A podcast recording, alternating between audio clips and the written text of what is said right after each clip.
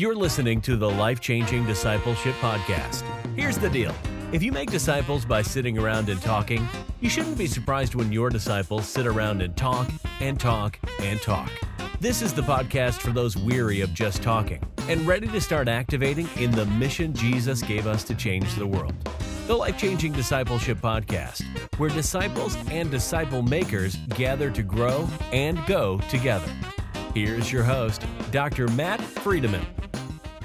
Hey, dear friends, great to have you with us today. Remember, the place for a man, for a woman completing all their powers is in the fight, somewhere in this world today, making disciples of the nations. So we want you to stay tuned. We want you to stay encouraged. We've got a rendezvous with destiny. All right, folks, all kinds of great things we could be talking about today, but I was uh, I was thinking in terms of sexuality and particularly the the homosexual thing that's been going on with all of our churches and with our, all of our culture and just the, the sexual confusion that's going on. I just wondered who could I get on here to talk about that? So that's a much more of an expert on these kinds of issues than I am. And I uh, I started thinking, really, let's get the expert, the number one guy. That gentleman's name is Robert Gagnon. Uh, he's written a, a, number of books, but probably the premier one is The Bible and Homosexual Practice Texts and Hermeneutics put out by Abingdon Press. Really, it's it's been out some time now, over 20 years. It was uh, it was printed in 2002, but he is the guy to go to. So I just called up and said, "Would, you mind coming on?" And uh, he said he would. And so we're going to proceed with that interview right now. And again, it's it's our tall honor to have him on. He's brilliant, and of course, he knows these issues like the back of his hand. So thanks so very much for uh, listening in to this interview between life changing discipleship and the great Robert Gagnon. Well, we're very delighted to have with us uh, Robert Gagnon, who uh, is a, a, huge expert uh, in the New Testament, just straight up, uh, but on sexual ethics in the New Testament and in, in, biblically as a whole. And so, thanks so very much for joining us, sir. Pleasure for me to be here, Matt. Now, listen, there are many arguments for full same sex inclusion in our churches today. Do those arguments do justice to the biblical text and to really even the current scientific data? Well, those arguments that want to support homosexual unions within the church really don't do justice to the biblical text, nor even the scientific and philosophical uh, contribution that we can make. And that's because the witness of Scripture on the issue of homosexual practice is about the strongest witness in the field of ethics that you can get anywhere in the entire Bible, not just even on the level of sexual ethics, ethics, period. Okay, I will grant the witness against murder is slightly stronger, but other than that, in idolatry. Uh, but other than that, we're talking about, in fact, this is the way it worked in, in early Judaism, by the way, uh, when they were talking about to unbelievers, pagans, uh, about the Jewish faith. Uh, the assessment of the pagan world uh, often moved from idolatry to murder to sexual immorality, of which same sex intercourse was regarded as the most, most extreme. So we're talking really from Genesis the creation text in Genesis, right up through Revelation, including Jesus in between, there's a very strong unanimous witness. It's pervasive across both testaments. Uh, it's a not just a minor view, but a very strongly held view. Uh, it's a countercultural view. That is, it's held against a prevailing, at least partial support for same sex unions in both the ancient Near East and in the Greco-Roman world, uh, it, it's by any measure or criteria of significance, this would be a great one. Hmm. So when we're saying that we, when it begins to feel like we might be in the minority here, this is where the Christian faith has lived a good bit of its history. Well, yeah, I mean, it's basically pulled the rug out from sexual ethics, period because the male female requirement for sexual relations is the most important intrahuman requirement that scripture puts forward. Hmm. So now, how are you going to be? We'll talk, I guess, about Jesus at some point, but uh, uh, we'll see this true also for Jesus. And how can, in any sense, you call can one call Jesus Lord if one adopts a position on sexual ethics that obliterates the very foundation from which he operates?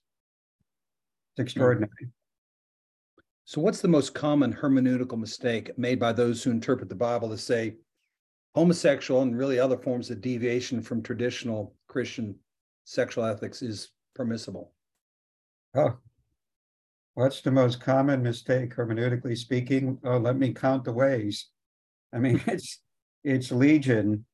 Um, there are just so many different ways in which people misunderstand the text, just even on a logic level. So, for example, the argument that infrequent mention indicates a lack of severity for the offense. I mean, I could also introduce other issues that uh, they didn't know anything about orientation and antiquity, or or that innateness means acceptance of an impulse, uh, or that they had no consciousness of um, committed same-sex unions in antiquity. I mean, there's so many, but we start with the first one about infrequency of mention being an indicator that the offense is not severe.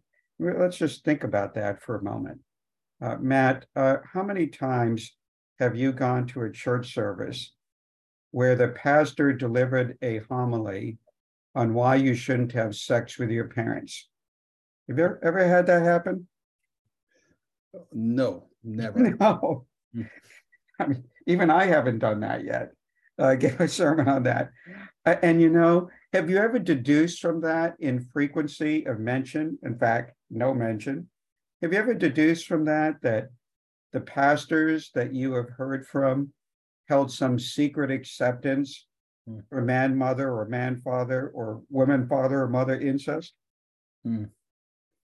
Nope. That's funny. I never deduced that either. you know, in fact, I deduced the opposite that it would be such a scandalous subject, even to mention.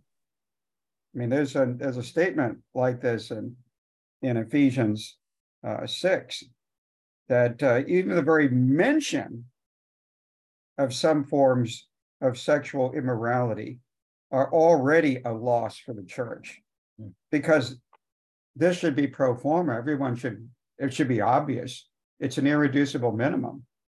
If, if we have to teach on that, we already have a major problem for the church. I mean, if they, if, if, if you were to talk about in a church about incest along those lines, you'd probably have to ask first, all the children will have to be removed. Hmm. You know, you have to give a trigger warning up front.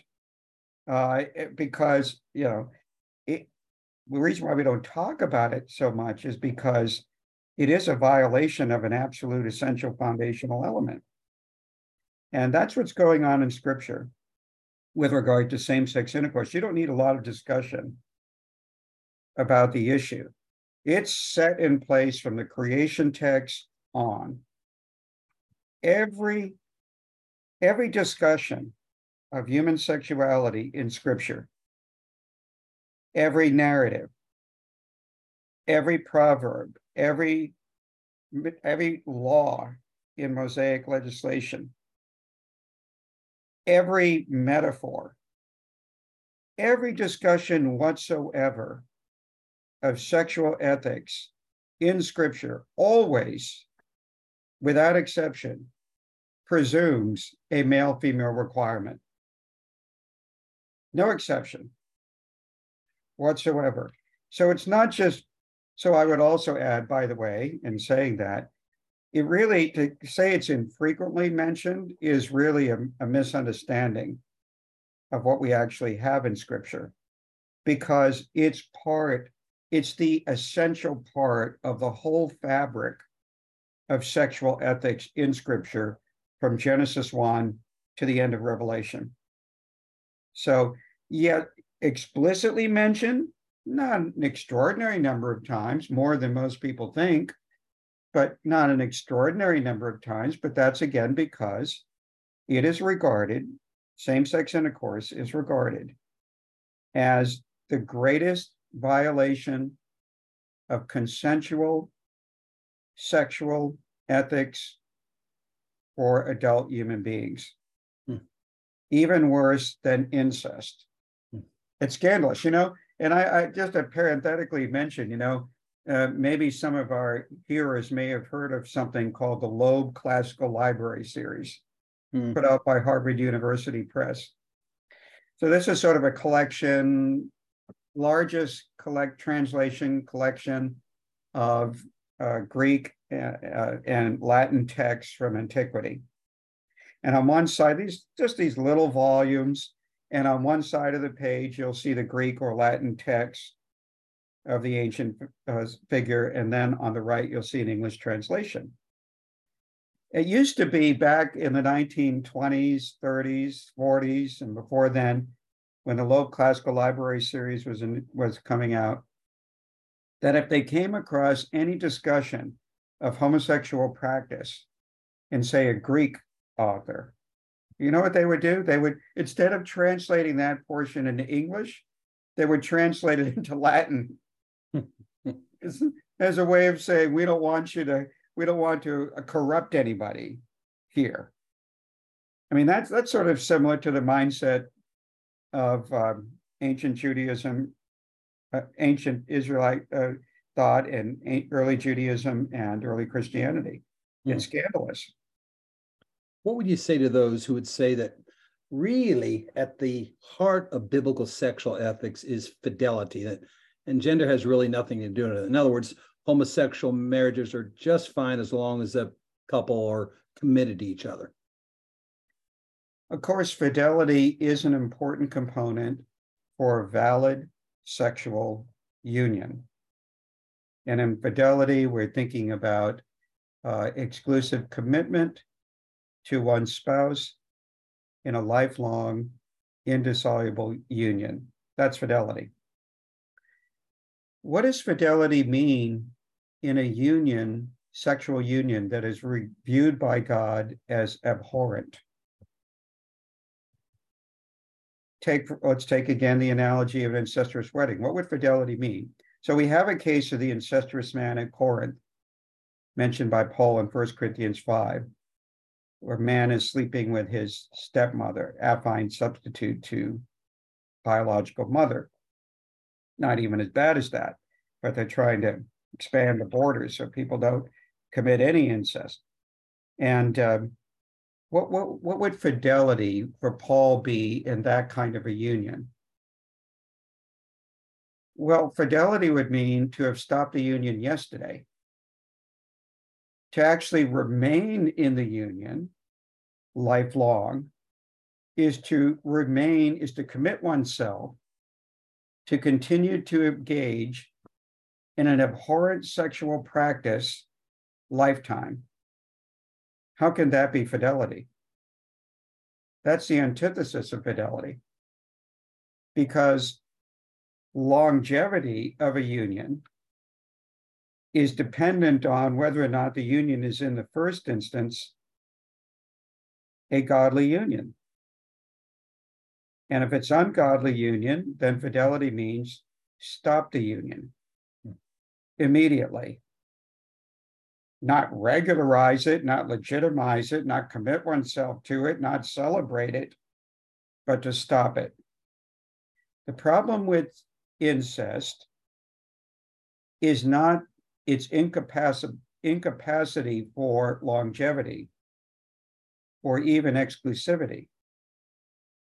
The problem with incest, sorry, this hold on to your seat, fasten your seatbelts, this could be radical the problem with incest is the incest.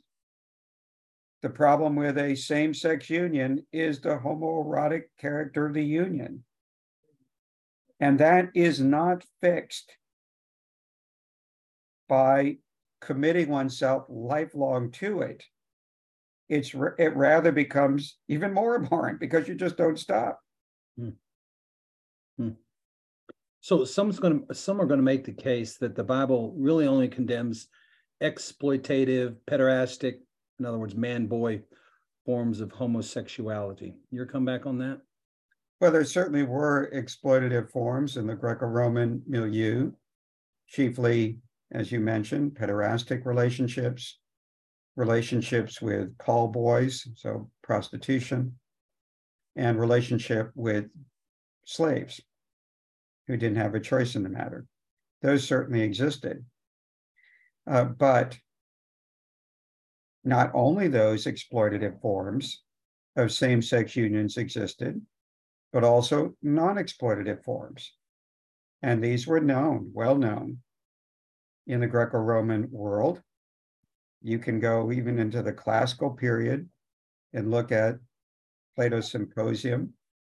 We have a speech by Aristophanes, who notes that individuals are um, uh, sometimes wired, if you will, from birth to desire their other half, which in this case, case happens to be a person of the same sex. And some may get married and procreate as a way of conforming to cultural norms, but they really don't want to do that. And really, what they want to do is to be committed lifelong with a person of the same sex. Hmm because that's who they view as another half in relation to themselves. You have in the first, second century, you have texts from uh, the epigrammatist Martial and from the satirist Juvenal referring to semi official same sex male marriages taking place in Rome. We have texts from Alexandria, Egypt, reporting the same thing going on. Semi official marriages between men, also semi official marriages between women. In fact, we have even the rabbis commenting on this. And we also have church fathers like Clement of Alexandria commenting on it. He talks, for example, in Paidagogos about uh, women become becoming sexually united in marriage with women which he then adds contrary to nature. See, the fact that they're engaged in a committing, committed, loving, long term same sex union doesn't ameliorate the problem of the homosexual practice. Hmm. It's still contrary to nature. And the reason why it's contrary to nature should be obvious to everybody, right? I mean, this is part of Paul's point in Romans 1, but maybe I'm getting ahead of myself here. Hmm. What so are the the scriptural prohibitions against same-sex intercourse merely defined by ancient culture? And some people say they're just no longer relevant today. For instance, we we follow all the injunctions of the Old Testament now, and of course we don't. So we don't follow all the injunctions of the Old Testament. So why should we continue saying there's something special about homosexual conduct that ought to be binding from scripture? Well, there are some things that we don't follow. Slavery would be a classic example, but uh, slavery uh, was a sort of a substitute both for the absence of brick and mortar prisons and for the absence of a social welfare net in society. Uh, but there were lots of um, critical views against slavery within the biblical text. Uh, for example, the mandatory release dates for um, Hebrew slaves. Uh, you could actually run away to a shelter city and not be returned. If your kin is sold into slavery, you are obligated as kin to um, bring about their release if you have the wherewithal to do so. Israelites are constantly being reminded that you were liberated from slavery in Egypt. Do not impose that on others. Leviticus talks about, in connection with the Jubilee year, of course, release of the Jubilee of slaves, as well as uh, eradication of debt, uh, and noting that when times when they are slaves, you're not to treat them as slaves, but as hired hands. Because again, you too were once slaves in Egypt, and God redeemed you from that enslavement. So that's an example of something uh, that we have changed on, but we actually find lots of elements within the biblical text justifying those changes. Uh, it's just that in the absence of a social welfare net and in the absence of brick and mortar prisons, it's sometimes the only alternative that one can have. When we're talking about the issue of the Bible and on homosexual practice, totally different case. Because again, from the creation text on, this is not viewed as a, a male female requirement, is viewed as the foundational matrix for all sexual ethics. And by very definition, definition um, same sex intercourse is an assault on that male female requirement or prerequisite. So, this is something we see existing before the fall. It's the first differentiation that occurs is a differentiation of the sexes, out of which then comes the institution of marriage where a man may become joined to a woman and the two become one flesh. We have the image of an extraction from the original Adam or human, out of which is created a woman as the missing part, sexually speaking, of the male. So that when the text talks about in Genesis 2:24 that uh, a man may become joined to a woman, and the two become one flesh, it's presuming that out of one flesh they emerged, that a man and a woman are each other's sexual counterpart or complement, the missing element, sexually speaking, to the other sex. So we have a whole sexual spectrum consisting of two primary sexes, male and female, and each sex is only half of that whole spectrum. Marriage is then viewed as a holistic union of the two primary sexes into one and uh, moderating the extremes of each sex and filling in the gap. That's a consistent view throughout the biblical text. And so, again, when we're looking at the biblical text, we're not seeing something that the biblical witness holds its nose at and says, oh, gee, it's too bad we have to have put up with this it's clearly portrayed from one end of the canon to the other, other end of the canon as God's foundational requirement for human sexual behavior. So you've already brought this up just a bit, but what, what would you say to those who argue that same sex intercourse is okay? I mean, Jesus never said anything about it, so must be okay. Yeah, um, Jesus never said anything about incest either must be okay. Hmm. Well, again, that's the best analogy that one can put forward of an adult consensual union between two close kin related persons. That's a, the best analogy because it's an analogy that uh, in which you can have a committed adult union take place, a monogamous union, and the only primary reason why it's wrong is you're having sex with somebody who, structurally speaking, is already too much you. Or as we would say now, not enough differentiation in the gene pool. Hmm. Too much sameness on the level of kinship. What other union, sexual union, is like that? Well, it's same sex intercourse. What is the problem with same sex intercourse? Too much sameness. Here now, not on the level of kinship, but something more critical to sexual identity sameness in gender, a more essential element um, of sex than the issue of kinship relation. And therefore, when violated, more severe, even so. So let's look at Jesus. Jesus in, Ma- in Mark 10, parallel Matthew 19, was answering a question about divorce and remarriage.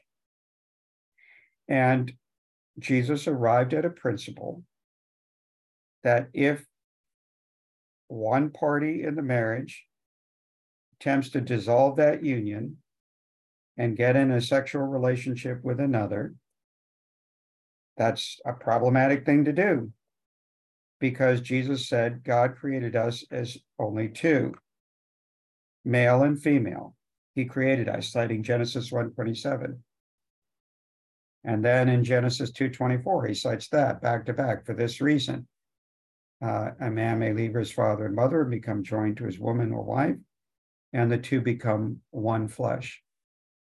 What Jesus is arguing there is any more than two persons in a sexual union constitutes adultery because you're effectively only allowed one other person lifetime with whom to be in a sexual relationship.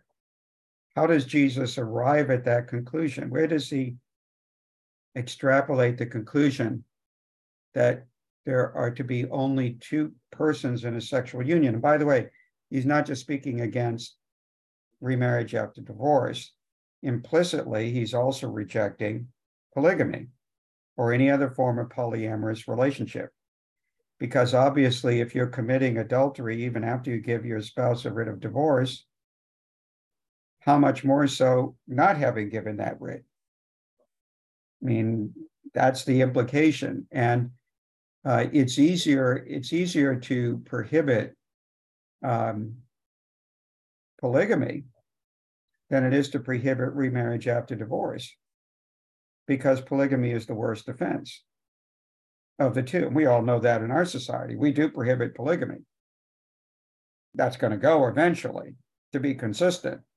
But we we don't prohibit remarriage after divorce because we recognize that a form of serial polygamy is not as severe as concurrent polygamy. Everybody knows that. Well, why does Jesus arrive at this limitation of two persons to a sexual union? You know, at the beginning, he just cites one third of Genesis 127 male and female, he made them. That's not a lot of text. The only thing you can get from that is God intentionally designed us as a sexual binary, male and female. And for that reason, since Jesus followed it up back to back with Genesis 2:24, it's for that reason that a man may become joined to a woman, and the two, not three or four or more, become one flesh, because each is half of that whole sexual spectrum intentionally designed by God for a union between true sexual complements or counterparts. In other words, the two-ness of the sexual bond that Jesus is stressing a limitation for, and thereby rejecting all forms of polyamory, is based on the intentional creation by God of two primary sexes. It's the two-ness of the sexes that leads to the conclusion of a limitation of two persons to a sexual union. That means that Jesus is constructing a view about monogamy that is itself predicated on a male female prerequisite for sex. As we all know, logically speaking, the foundation on which one predicates corollaries to that foundation is more important than the corollaries extrapolated from that foundation because it's more important because quite obviously it's the foundation. And for Jesus, what Jesus is saying is the foundation of all sexual ethics is a male female requirement for sex. Now, not only is this obvious in the context of Mark 10, Matthew 19, but we also have a parallel text from a sectarian Jewish group known as the Essenes. The Dead Sea Scrolls are connected with the Essenes. Now, the Essenes did not reject remarriage after divorce among their adherents. By the way, the Essenes very rigorous in their observance of the Mosaic law, so rigorous that they thought that the Pharisees were wimps when it came to observing the law, not the picture we get in the Gospels. Mm. They they said they didn't say anything about remarriage after divorce for the town Essenes who could marry. but they did say something about polygamy. They told their own followers who could get married in the towns as opposed to monastic Essenes at Qumran, because God created us male and female, citing Genesis 127. And remember, they went into the Noah's into Noah's ark, the animals went into the ark, male and female, two by two. You are not allowed more than one wife in your lifetime. Assuming that is that your spouse is still alive, as mm-hmm. long as your spouse is still alive.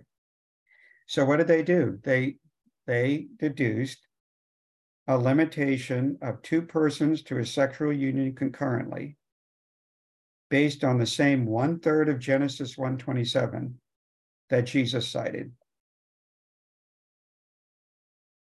And the only and and why did they bring in the Noah's Ark text? Because that phrase, male and female in Hebrew is a keva, otherwise appears in the whole Hebrew Bible only in the Noah's Ark narratives, Genesis 127 that we just cited, and a restatement of Genesis 127 in Genesis 5, 1 to 2, introducing a genealogy, just, just in those texts. And what they were doing is a typical Jewish uh, hermeneutical technique. They were looking for a text that talked about male and female in relation to marriage, but also a text that would correlate male and female with two, the number two, as a limiting number. And so that's why they brought those texts together. Mm. Um, so there's no question that in terms of what Jesus was doing by citing Genesis 127, the one third of it, he was saying that's the foundation of sexual ethics, male and female, two halves of a whole sexual spectrum, that can unite into a single integrated sexual whole. And the logic of that tells us that we should not be having more than two persons concurrently in a sexual union. Mm. So, so I'm saying, and this might lead into another question of yours. What's the what's the potential harm, right? Well, one of the potential harms of rejecting that foundation uh, is that you eliminate a rejection of a whole lot of other forms of sexually immoral behavior. I mean, why would you reject a, a committed polyamorous union between three or more partners concurrently? Why? Why can't that happen? The only the only reason you can get from scripture, from creation, from nature for it is the supposition that there's something important about God's intentional creation of two sexual, two and only two sexual counterparts or complements. It's the two-ness of the sexes that's the predicate the foundation for determining a limitation of two persons through sexual union. Third party is neither necessary nor desirable because once you brought together male and female in a sexual union, a third party is neither necessary nor desirable. You already have the totality of the sexual spectrum. So the issue of polyamory is related uh, as a rejection of it as a conclusion to a male female requirement. Same thing with regard to incest between adult consenting persons. Uh, that's same kind of issue because why is incest wrong, as we noted?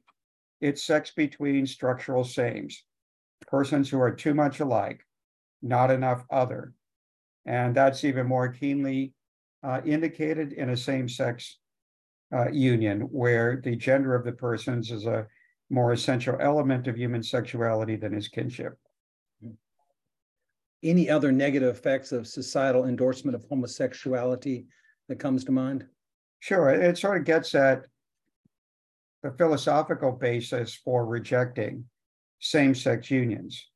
I mean, why why should we reject other than you know scripture? Okay, we've indicated scripture is clearly opposed. By the way, we didn't even get to Romans one, or First Corinthians six nine, or First Timothy one ten. We could we have time for that. We could do a little of that, but but um, I think we've pretty much shown that you know Scripture has a clear position of this from creation on. Uh, but apart from Scripture, gee, why is it wrong? Why why would you know? And people do stumble over themselves trying to figure it out. Again, it's like it's like going to a cocktail party and saying, "Why not have sex with your mother?" I mean, yeah, I'm sure it'll stop conversation cold, but most people are not going to be able to come up with a quick reason why incest is wrong if it's adult, not intergenerational, committed, exclusive, long term. Why is it wrong? We intuit it's wrong. We have a visceral reaction to it when we think about it. Well, why do we get that visceral reaction? Is that just incest phobia? Or is there some legitimate, reasonable basis for rejecting incest? And of course, there is. I mean, we see the symptoms of incest, a higher incident, incidence of procreative abnormalities, but that's only the symptom. It's a symptom of the root harm. The root harm is too much identity among the participants on a structural level, on the level of kinship, not enough kinship otherness. It's like having sex with yourself. All right, now let's take that and apply that analogously to the issue of homosexual practice. Okay, what is the problem with homosexual practice? Well, the very nomenclature of homosexual or same sex union. So I'm getting a little uh, sound here when things are coming in. Um, but um, same-sex unions and homosexual hom, the homoios, meaning like or same, tells you what's wrong with it. Too much identity among the participants on the level of gender, right? So think about the logic of a heterosexual union. I ask everyone to think about that. The logic of a heterosexual union, as we've already stated at several points, which is also the logic that we see in scripture itself, is that each sex constitutes one half of a whole sexual spectrum. Two halves unite to form an integrated sexual whole. When a man is attracted to a woman or a woman is attracted to a man, they are not attracted to what they already essentially are as a sexual being. They're attracted to what they essentially are not. What then is the logic of a same sex or homosexual union? Are the persons in that relationship attracted to what, sexually speaking, they are not? The exact opposite. They're sexually attracted to what they already essentially are men for essential masculinity, women for essential femininity. Now, we should be able to intuit that there's something problematic about that. Why, if I'm a man, a mat, essentially masculine being, my body organized reproductively, as a masculine being, why would I be erotically stimulated or aroused by what I essentially already am as a sexual being? Now, at one level, you could call that sexual narcissism because you're attracted to what you already essentially are. But I don't think that's the main problem because there's a reason why gender nonconformity is the biggest indicator of subsequent homosexual development. And that is because persons who exhibit what they regard as high level of gender nonconformity experience persons of the same sex as other in relation to themselves. If the logic of a other sex union is two halves make an integrated whole.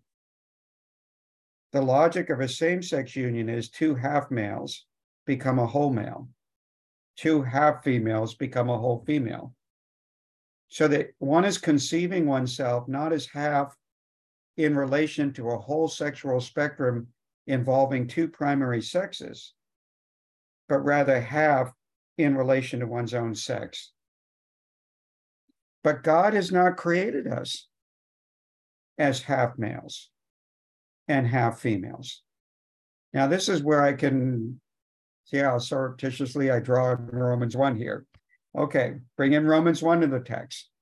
When Paul talks about homosexual practice in Romans 1, 24 to 27, he brings in the language of dishonoring, degrading. And that both the noun atimia and the verb atimazo, denominative verb, drawn off of the noun. And the reason why he does that is precisely for the reasons that I just stated. It takes a being that God has created whole as male or whole as female and treats it as though it's only half intact, only half intact in relation to one's own sex. That's the problem. And that dishonors the person that God has created in his image. Now, a per- person can say, well, image bearing has nothing to do with your sexual identity. Oh, yes, it does. How do we know that? Because of the text in Genesis 1:27, where it talks about God creating us in his likeness, in his image, and then follows it up with stating that God created us male and female. That's a way of saying that, contrary to other opinions prevailing in the ancient Near East, what we do sexually matters to our image bearing. You know, I'd, I'd like to, I, got to always like to throw in my sweet little dog, Benji, who's a Morkie. And uh, we didn't get him for his brains, we got him for his beauty and his cuteness. He's a, just a sweet, sweet dog. But I've noticed when I take Benji out for a walk and he meets other dogs, I like, oh, Benji, you know, it's like show some decorum. You know, if he meets a female dog, it's like, I won't go into any details. Now, uh, Benji, I found is not very monogamous. you know, up Benji, he would have a harem. But does God hold that against Benji? No. Why? Benji's a dog. He's not created in God's image.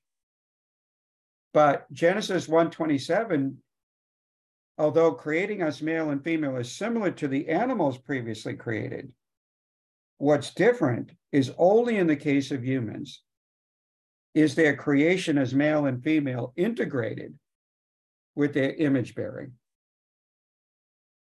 And so that's a way of saying that what we do sexually can either enhance or threaten to efface that image bearing. In other words, do we behave as the humans that God created us to be in fellowship with Himself and caretakers of the creation on His behalf? Or do we behave in such a way that we become like the animals? Hmm. And it's not accidental that the very foundation enunciated in Genesis 1:27 is male and female, he made them. Hmm. You see, this is why it can't be loving to support same sex unions. Because by doing so, one dishonors the stamp of gender placed on that person by the Creator and Redeemer and treats them as only half what they actually are. That also according to scripture, is a high risk behavior.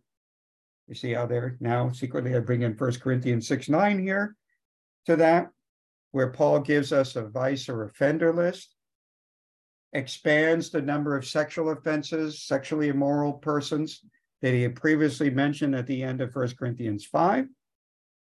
Same vice list adds three more sexual offenses, one of them including men who lie with a male, and the other including Greek word malakoi, soft men, men who actively feminize themselves to attract male sex partners. And he says he includes this among the list, along with the incestuous man, along with adulterers, along with idolaters and others, as among those, if they should persist in such behavior, they will be excluded from the kingdom of God. He says, Don't deceive yourselves. He actually makes that point several times in vice or offender lists, also in Galatians 5 and, and in Ephesians 5 or 6.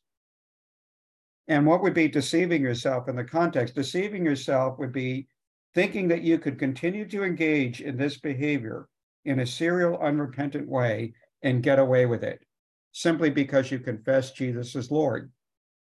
You're not going to be able to get away with it. You can mouth all you want the words of confession that Jesus is Savior and Lord.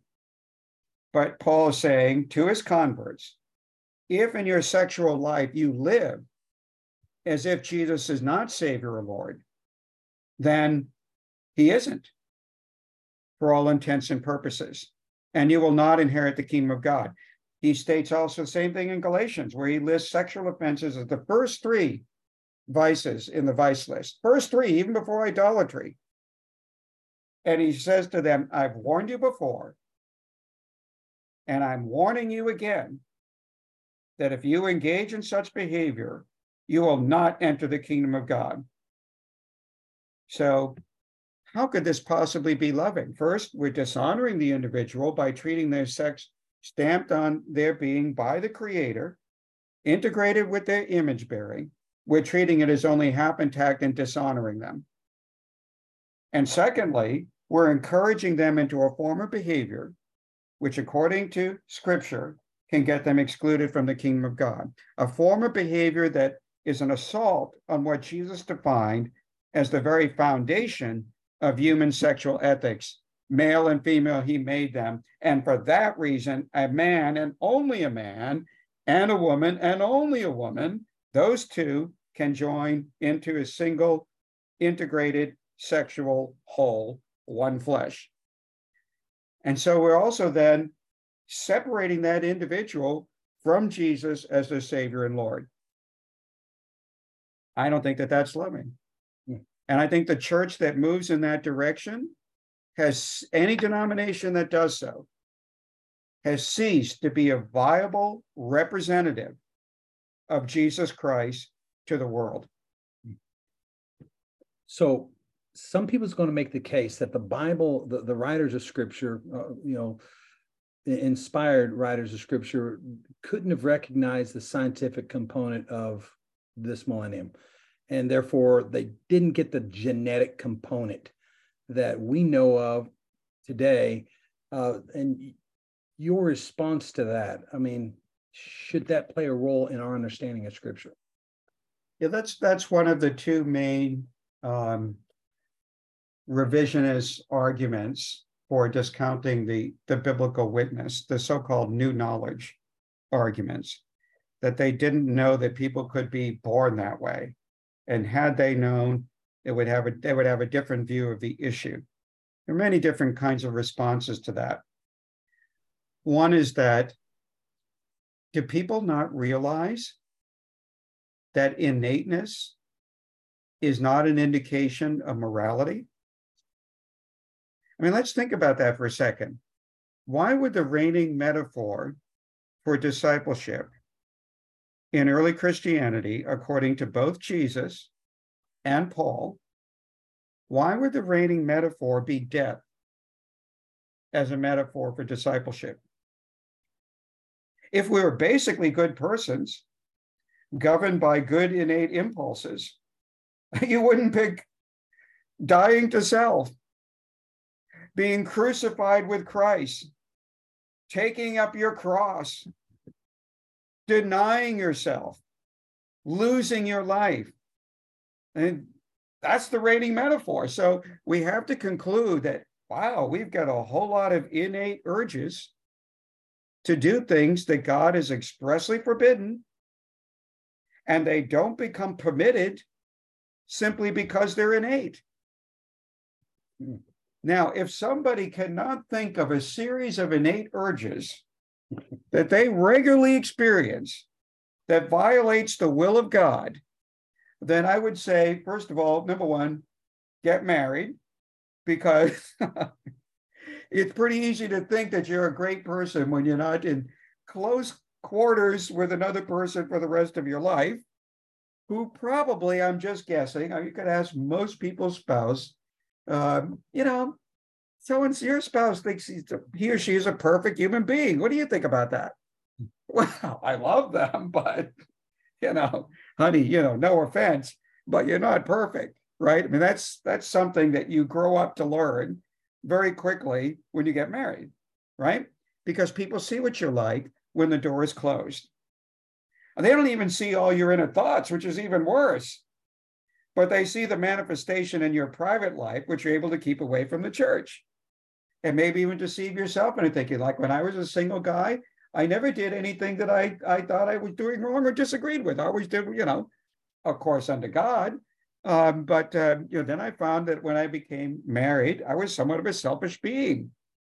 well, it's hard to know that you're selfish when you're the only one in the room. Okay, so so all of that is to say, innate desires, many innate desires are sinful and they don't get exempted because they're innate. So jealousy, envy, pride, greed, all sorts of lusts. I mean, one can go on and on. These most of the innate desires that I experience are desires that God wants me to mortify, put to death. That's why you have that exhortation in the paraenesis or moral advice of scripture constantly. Put it to death, mortify it. Okay, so let's even suppose, for the sake of argument, that people are born gay. That's not exactly true, by the way.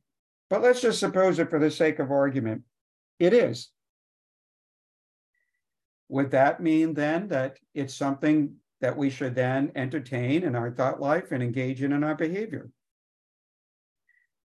Simply because it's innate? Well, obviously not. Obviously not, because we have all these other innate things. When Paul defines what sin is in Romans 7, he talks about sin as an innate impulse passed on by an ancestor, running through the members of the human body, and never entirely within human control. If you were to say that innateness is an ameliorating or even disqualifying factor for being sin, you would have to say sin isn't sin, which is extraordinary. In other words, it's absurd, it's ludicrous. Now, going beyond that, two other arguments to be made. One is they did have some knowledge in the ancient world, in the Greco Roman world, of some degree of innate congenital attraction to persons of the same sex experienced by some, and yet still, even many Greek and Roman moralists and physicians operating out of a pagan environment, still some rejected, noting that innateness is not to be equated with what is moral. A rather obvious point that even the pagans understood, but apparently now, which some Christians today don't understand, which is an indictment on Christian faith. We're behind the pagans in the first, second century AD in some things, which is pretty pathetic when you ask me, because we can think, if we should be able to think analogically where that doesn't, shows that that kind of argument doesn't make sense. So if they could reject even forms of homosexual practice, typically, for example, thought of as especially masculinized women who are attracted to other women, especially effeminate males, serving as a passive receptive partners in homosexual intercourse with other males, these are the ones typically attributed with some degree of, of innate or congenital homosexual risk factor or influences.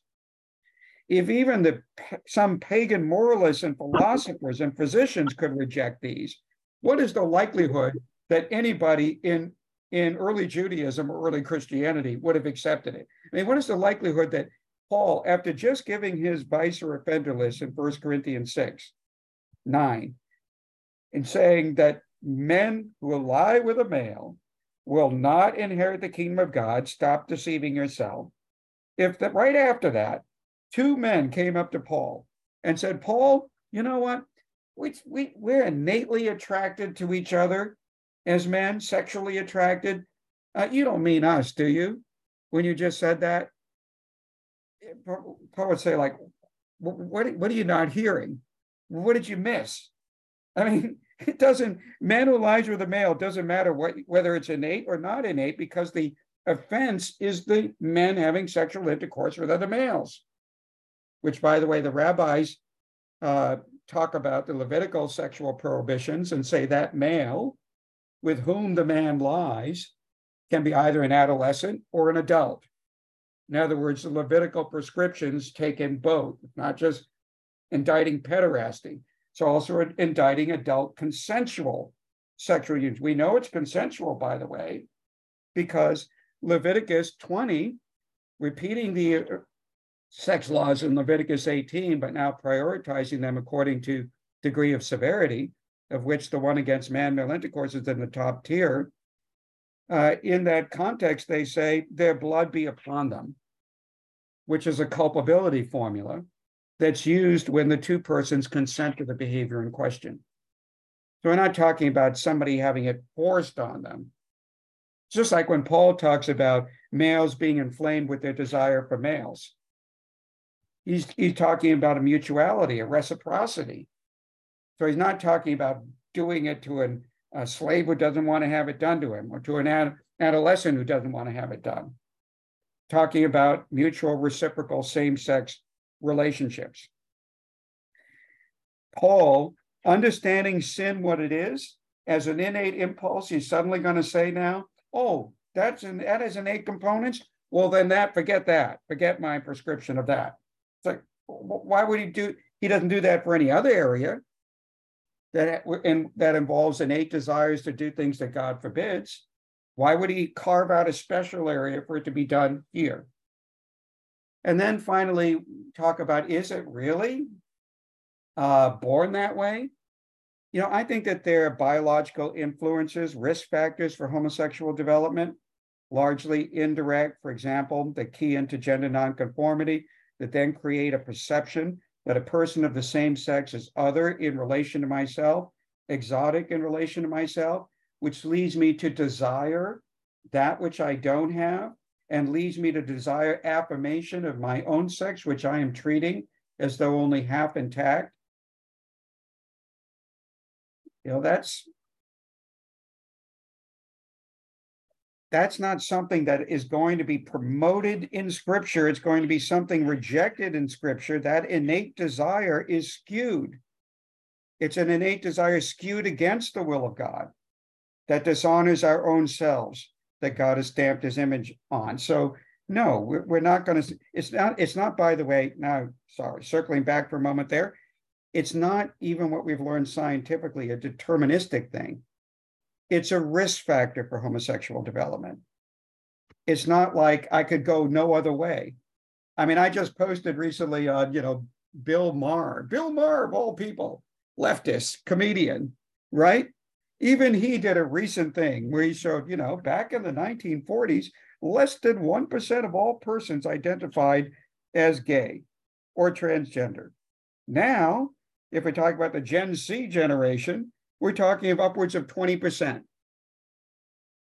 He said, hmm, could it be that culture is having an impact not only on, on LGBTQ identific- self-identification, but also in terms of the desire itself? You know, so we're seeing that culture does have an impact. Who would have ever thought in that limited period of time, even from the 1970s to now, we would be not only tripling, even more than quadrupling. I don't know what other name I could give to five, six, seven, eight times what it was. That's all because of cultural affirmation of it. And this information was already known back in the 1990s.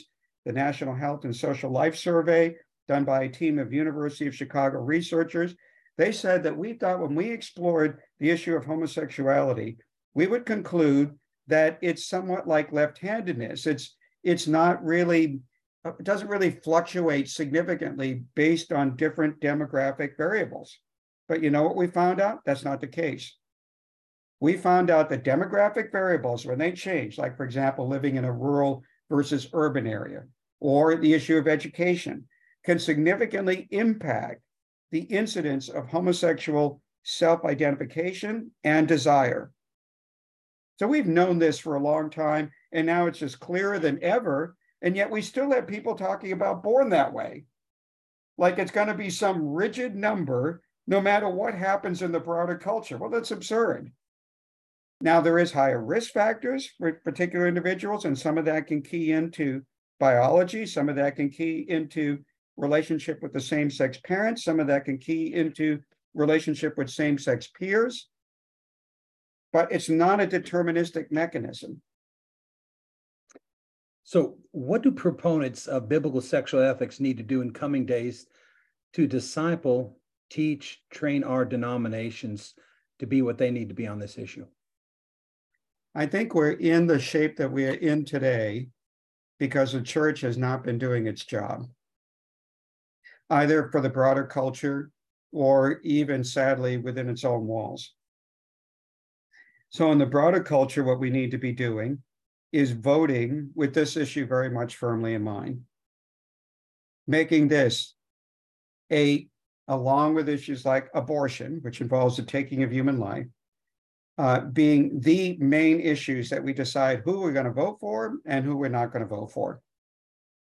Because now we're getting into issues, as you know, nationally, where men are invading female private spaces, taking over female sports, where children are being indoctrinated at the earliest ages into the whole LGBTQ idolatry, which is increasing the amount of self identification both as gay and as transgender in our culture. We're now also facing things like compelled speech in the culture in terms of adopting transgender pronouns and names. And if you don't, you're fired or you're precluded from entering this profession. Mean, this is this is getting as radical as can possibly be. And Christians are sort of like, I don't know, putting their head in the sand, twiddling their thumbs, thinking, yeah, and there are other important issues too, really. For your children, for free speech, for free exercise of religion, really? you got something more important than that. I mean, basically, what the state is now promoting is nothing, nothing less than child abuse. So eh, eh, you can you can you can chemically castrate a child but in, in most of those states where you can do that, they can't even get a tattoo without a without a parental permission. But you can make them infertile for life. It's astounding. And and now in some states like Oregon, California, you don't even have to report to your report to the parents if your child is run away where your child is, because we can treat the parents if they don't affirm that transgender transition, we can treat them as the equivalent of uh, of abusers of children. That's one thing, what we say publicly. In the church, we need to start talking more about sex. That is not an ideal thing to do. It's it's been good in the past to have a certain amount of reticence to talk about these kind of very personal issues. But if we don't do it now, we're giving up the education of our children to the state and to the Hollywood and the news media outlets because uh, they're they're full court press 24 7 they're coming out with their indoctrination and their compulsory indoctrination. And it's affecting all of life. It's affecting parenting. It's affecting the church. It's affecting children's lives. It's affecting occupations. It's affecting free speech. This is a big issue. If the church does not educate its own, somebody else will, and it will be into immorality. So the church has to get off of its embarrassment about talking about intimate issues like this, and now speaking about it on a regular basis, focusing on the creation text, focusing on Jesus's view of sexual ethics, focusing on what Paul had to do when he moved from a Jewish context to a Gentile matrix, where talking about sexual purity was number two on his list to converts after talking about idolatry. Once we get squared away, you worship only Jesus Christ and our Heavenly Father. Once that's squared away, the number two issue for him to deal with among converts, that he states in almost all his letters is sexual purity. Even in the first extant letter that we have of Paul's in First Thessalonians, after three chapters of thanksgiving for the community's turning away from idols to the one true living God and remaining faithful in the midst of persecution, when he moves off of that to talk about moral exhortation, paraenesis in chapter four, first issue, sex. And he makes quite clear to them I've warned you before, warned you again, you are to abstain from porneia, sexual immorality. And those who do not do so, God will be an avenger against all such persons because he has given his Holy Spirit into you, and this immorality defiles the Spirit. So, bam, very first, first extant text of Paul's, first discussion of ethics, sex. Now, how many churches do we know of that are doing that? Virtually zero. If they talk about it, it's on the periphery, or we'll just do it for a Sunday school class that people attend that most people are not going to attend anyway, and we'll hardly even do it there. That has to stop because the whole edifice of sexual ethics for the church is now under major assault. And with that under major assault, comes an assault of the lordship of Jesus Christ over his church. So it's it granted, it's we're not in a great place right now. But I'd like to tell people, even though I'm generally a glass half empty kind of guy, I will admit, because most of my predictions about how bad things are going to get have turned out to be true. Sadly, I wish I was incorrect. But I like to be a little glass half full when I say this although we're in a bad position now, culturally speaking, and even within the walls of the church itself, it's never going to be better moving forward than it is today. Maybe today's not so good, but it's better than tomorrow. And it's better than next week and next month and next year and the next five years and the next 10 years. It's hard to talk about it now. You may have a cost to pay for talking about it, but you have to talk about it now for the sake of the children, for the sake of the church that God has redeemed, and for the sake of the God who redeemed us, and even for the sake of the offenders. Because that's Paul's point when he deals with the incestuous man at Corinth. I'm the one that loves him, Paul is saying. You who tolerate his incestuous conduct, you don't love him. You ought rather to have been mourning. Where do you mourn? You mourn at a funeral. This is what's happening to this guy if you don't do anything about it. That's why I can say, and by the way, even though it's incest and we have no Jesus saying he doesn't have on incest, we, he doesn't have to say WWJD, what would Jesus do in a case of incest? I got no clue. And that's an absurd thing. He knows immediately, in the name of the Lord Jesus, take the following action because everything is at stake. You know, we would think nothing if a child was to touch, one of our children were to touch a hot stove or walk across a heavily trafficked street, we, the light hasn't changed.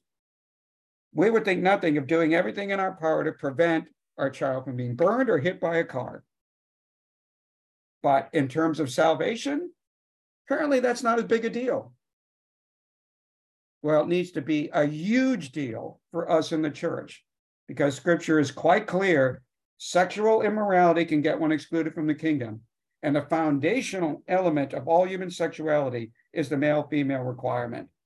And when you take that away, you pull the rug out from the entire edifice of sexual ethics. Know, you can go on, you can continue to be inconsistent if you want to be, but that's what you at best would be. You continue to reject other things while you you you pull the rug out from the foundation. Well, I guess there's some value of being inconsistent when you're when you're doing the wrong thing. But Jesus doesn't want us to be uh, more consistently disobedient to the will of God.